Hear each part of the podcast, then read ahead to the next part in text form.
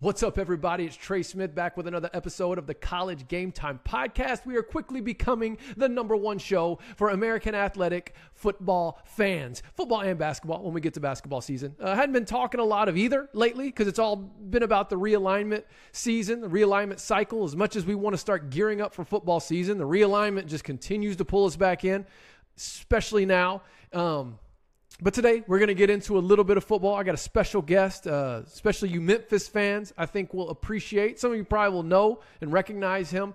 Um, but we're also going to talk a little realignment. Uh, quite frankly, what inspired this particular episode um, is is the fact that this whole realignment cycle, okay, all the expansion of the Big 12, all the smoke around the Pac 12, going back to really this whole past year. And then more recently, all the stuff with the ACC. We see SMU linked, um, but we saw San Diego State linked, but not Memphis. And I wanted to get an insider's perspective on this because, from my vantage point, Memphis has one of the most valuable brands in the conference. Um, I know their football has been a little down uh, relative to what they were doing during the Mike Norvell years. Uh, Penny Hardaway hasn't exactly come in and hit it out of the park. I know he's still the the son of Memphis, and um, he's he's he's killing it on the recruiting trail. I'm sure there's fans who would have liked to have seen some more progress in the actual tournament, maybe quicker. Uh, of course, again, it looks like this season they're they're they're reloaded, ready to make another or ready to make try to make a special run. But regardless of all that, I just it was surprising to me that we didn't really see Memphis mainly mainly in the mix with the Big 12 or ACC, Pac 12, whatever. But nothing with the ACC. Obviously, they were trying to get Stanford Cal. I think they still are. They've got some pushback on that. SMU was linked in that mix, no Memphis. And then the Big 12 with all the stuff we were hearing from them. And I get it, Memphis is coming from a G5 conference, but still, like there was just no smoke around them at all. And so I wanted to get some perspective on that. Um, and then uh, I wanted to also start to get some you know, get some conversation as far as as the upcoming season. Um, I, I, uh, the guy that I have getting ready to join me, I guess I could tell you now, is Frank Bonner. Frank Bonner the second. Uh, he is a beat writer for the Memphis football team, and uh, just going to get his perspective on on the realignment, where Memphis, what's what's the expectations around, uh, you know, their their the future like what is the fan base's expectation for the future of the program as it pertains to conference realignment? And then what are the expectations from the fan base as it pertains to Memphis football in this upcoming season? Because I actually met Frank at AAC Media Days and uh, we were sitting next to each other day 2 during the press conferences and I, I liked one of the questions he had asked Coach Silverfield uh, when he was up doing his presser was, "Hey, what do you think about being picked fourth in the media poll?" And Silverfield was like, "Yo, we haven't earned the right uh, to be selected to go higher than that." And I kind of got the tone, the the vibe that like from Silverfield's perspective, it's like a it's a put up or shut up type year. So I want to get Frank's perspective on that as well. And so um, I'm gonna I'm gonna punch him in. I'm going to punch him in here, but go ahead right now before I do. Like, subscribe, comment at the end, share it with a friend. Um, and as always, I so much appreciate your support and for you watching and, and really joining in to the community and discussions that we've been able to build with in just a short time with this particular podcast. And uh, let's see if we can't put the American Athletic Conference on the freaking map. So, without further ado, let's bring in Frank. What's going on, man? Thanks Doing for being right. with us today, sir. Appreciate you having me on. Well, guys, as I, as I told everyone, this is Frank Bonner. He is a beat writer for Memphis football with the Daily Memphian. Frank, feel free to correct me if I if I said any of that wrong. Um, but he's right there in the midst of it. Uh, Frank, how's things going, man? It's August, so it's it's we're off and running. Yeah, I mean, you know, everybody's smelling football in the air, back back to going to practice, and just kind of itching for the season to start at this point. Yeah, and uh, you know, it's it's it's like everyone's itching for the season to start, but realignment season keeps pulling us back in. And so I kind of wanted to, to to get your thoughts as someone that's right there kind of in the middle of everything with Memphis, who who I believe is one of, you know, all around football basketball is one of the more valuable conferences, you know, or one of the more valuable programs in the conference. What are the talk around town? What are the whispers that you hear as the realignment stuff starts to take off? And, you know, you hear things about possibly SMU, and I've even seen Tulane. But, you know, Memphis is never really in the mix. What, what, what are you hearing, and, and how, how, how is that talk going on your end? Yeah, and it's, it's, you know, from a fan perspective, obviously the fans are frustrated and upset that Memphis keeps getting looked over and everything. But even like before the SMU stuff came out and the Pac-12 basically just got destroyed, um, mm-hmm. Laird Veatch would always say that you know conversations are happening in the background and we're positioning ourselves to to do what we need to do to you know be attainable to other conferences and like you know that that that sounds good but then when you look up and you see that SMU is being uh, included in conversations. Even Tulane is thrown out there, and Memphis is not. It's like, what are these background conversations actually leading to? Mm. Because Memphis, when when Texas and Oklahoma left mm-hmm. the Big Twelve, people were saying Memphis's name. Well, in this recent chaos of the Pac-12, I haven't seen much of Memphis, so I don't know yeah. what has happened in these last few months where it looks like Memphis may or may not even be on somebody's radar at this point. Yeah, and that's what I was going to ask. So, from your vantage point, you don't even really know why that is that they're continuously seem to be left out of that conversation this last go around. I asked. So, one of the hunches that I had, and I had asked um, the AD Laird Veatch about it, is um, I said, does NIL mm. um, potential play a role in conference's belief in thinking you should be a part. And he said from his perspective, this was this was some months ago. He said uh, he hadn't heard NIL be a part of that conversation much because mm my original thought was maybe conferences view Memphis as not having enough NIL potential to kind of compete at a Power Five conference level in terms of recruiting. Um, but if that's not the case, I don't know if um, the presidents and, and, and, things who are making these decisions right. um, obviously come from an older generation. I don't know if they still have an older outlook on the city. Mm. Uh, you know, some of the negative publicity that Memphis used to get, you know, years back. I don't know if that is part of keeping Memphis out and keeping the city of Memphis out. I, I don't I don't have a hundred percent estimate or, or guess sure. on what it is, but I don't know if city perception is part of that. And that could even translate over to the networks, right? Because the networks obviously play a significant role in the the dominoes that fall in realignment as well. Well, maybe kind of kind of continuing this conversation, something I've been a pretty strong proponent for right here on the College Game Time podcast is is is with these four remaining schools um, that the that are left for the pack uh, something something we've been talking about a lot this week actually. Uh, maybe the American trying to swipe in and, and, snag two, if not all four, to sort of bolster not just the West Coast presence, but the, the presence of the conference overall. And you could kind of utilize your Texas schools in, in Tulsa and then Wichita State for basketball to kind of pod with those West schools to help with that travel. And then use that as leverage to exercise your your clause to renegotiate with ESPN. And then I I feel like maybe even Aresco, if he plays the cards right, could make a case to, to, to reach that autonomous five status for the conference. I know that's a lot of dominoes that would have to fall, but do you think if the American could kind of have that foresight and put put those pieces together, do you think the Memphis fan base would still be as eager to jump to, I don't know, the Big 12 or the ACC? I'm not to say the Pac 12 because it looks like they're. they're, they're all but through, but but mainly Big Twelve or ACC. What, what what are your thoughts there?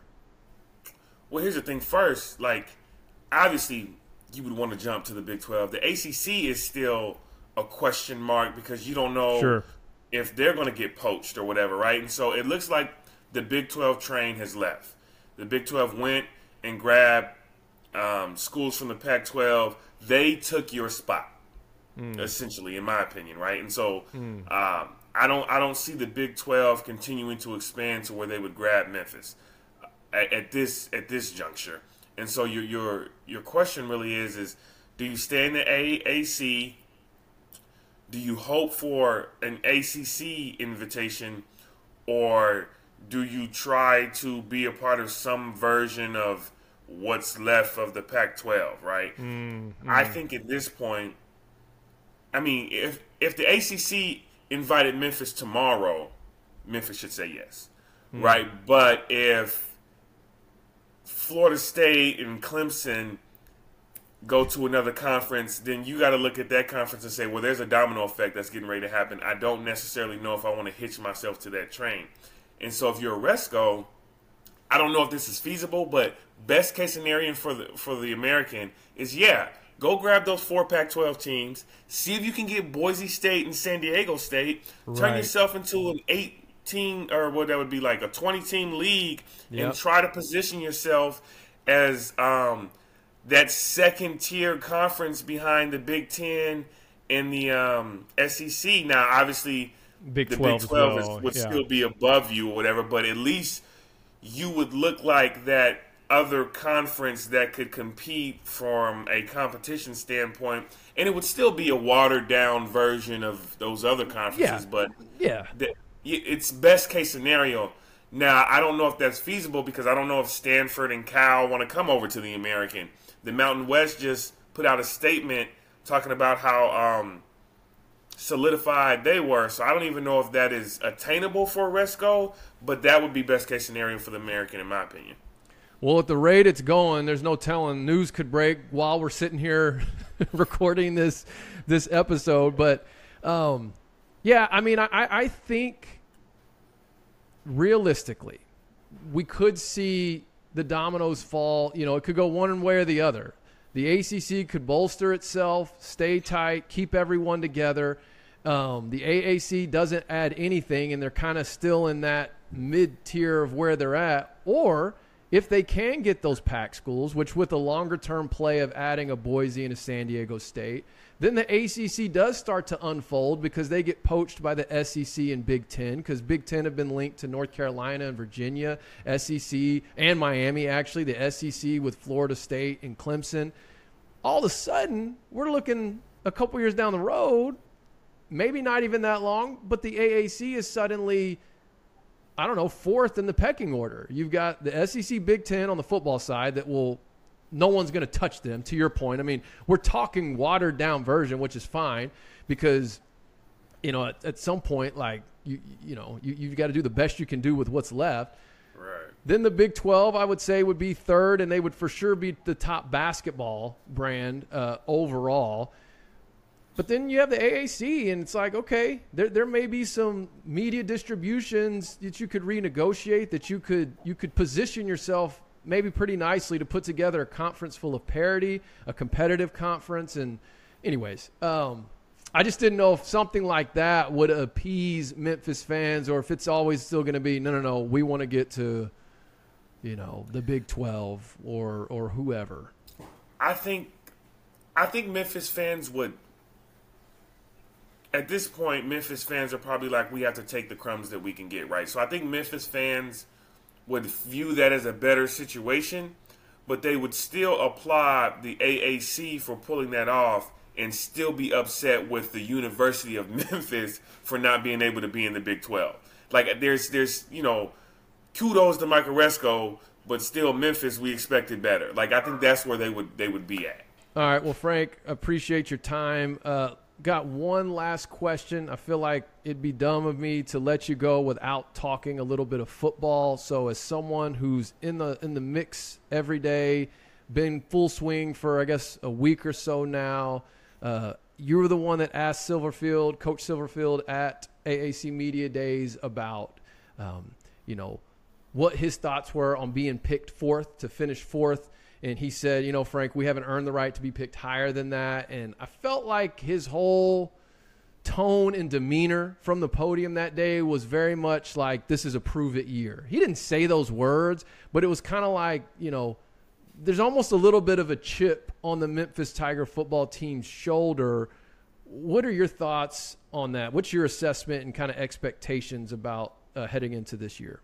Yeah, for one, I mean Silverfield has a very realistic expectation of of what people outside the program expect out of this year from Memphis, considering the fact that they went seven and six last year, six and six uh, the year before that, and so he understands that. But inside of that locker room, I mean, he said it on the first day that they're they're chasing a, a, a conference championship, right? I mean, they they feel that they have the talent, and one of the things that is was most interesting to me was uh, Seth Henigan is heading into his third year uh, and he said that he feels like this is the most talented team he's had since he's been in Memphis. And then on top of that, Joseph Scates said that he feels like this is the most talented team he's ever been on since he's been playing football uh, in his life. Mm-hmm. And so to hear those comments, they believe that they have the recipe to be one of those top tier teams in the conference. Um, they're high on, you know, transfer receiver DeMeer Blankumsee.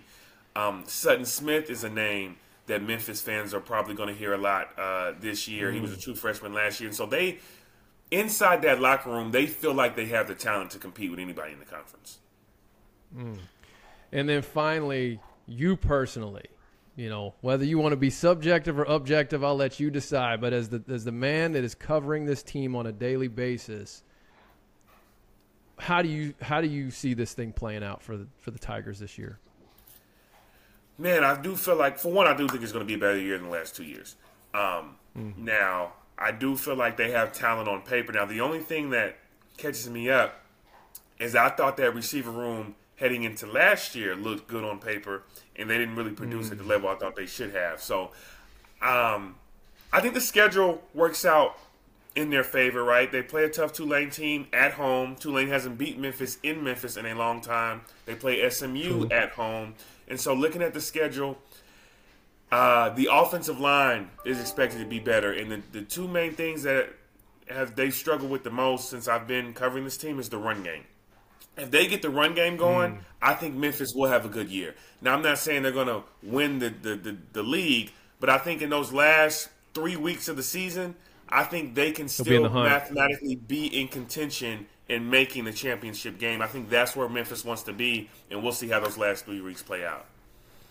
All right, man. Well, I mean, uh, Frank, appreciate you joining the College Game Time podcast. Uh, before we sign off, why don't you tell everybody where they can find you? I'll, I've got your social up on on the screen for those that are that are watching on YouTube, but we've got listeners on Spotify, Apple, and other streaming platforms. Where can everybody find you? Yeah, um, like he said, for one, Twitter. Uh, Frank underscore Bonner, then the number two. Um, you can check the things that I write at um, dailymemphian.com, um, or you can just type Frank Bonner Daily Memphian, and all my articles will come up. Uh, anybody who reads it, I always uh, appreciate the support. The Daily Memphian appreciates the support, and, and thank you, Trey, for having me on. Oh man, absolutely. Maybe we can do it again once we actually get some football yeah, season sure, up and rolling. Without the ones like you, who work tirelessly to keep things running, everything would suddenly stop. Hospitals, factories, schools, and power plants, they all depend on you. No matter the weather, emergency, or time of day, you're the ones who get it done. At Grainger, we're here for you with professional grade industrial supplies. Count on real time product availability and fast delivery. Call clickgrainger.com or just stop by. Grainger for the ones who get it done. You know, when you're listening to a true crime story that has an unbelievable plot twist that makes you stop in your tracks? That's what our podcast, People Are the Worst, brings you with each episode. I'm Rachel.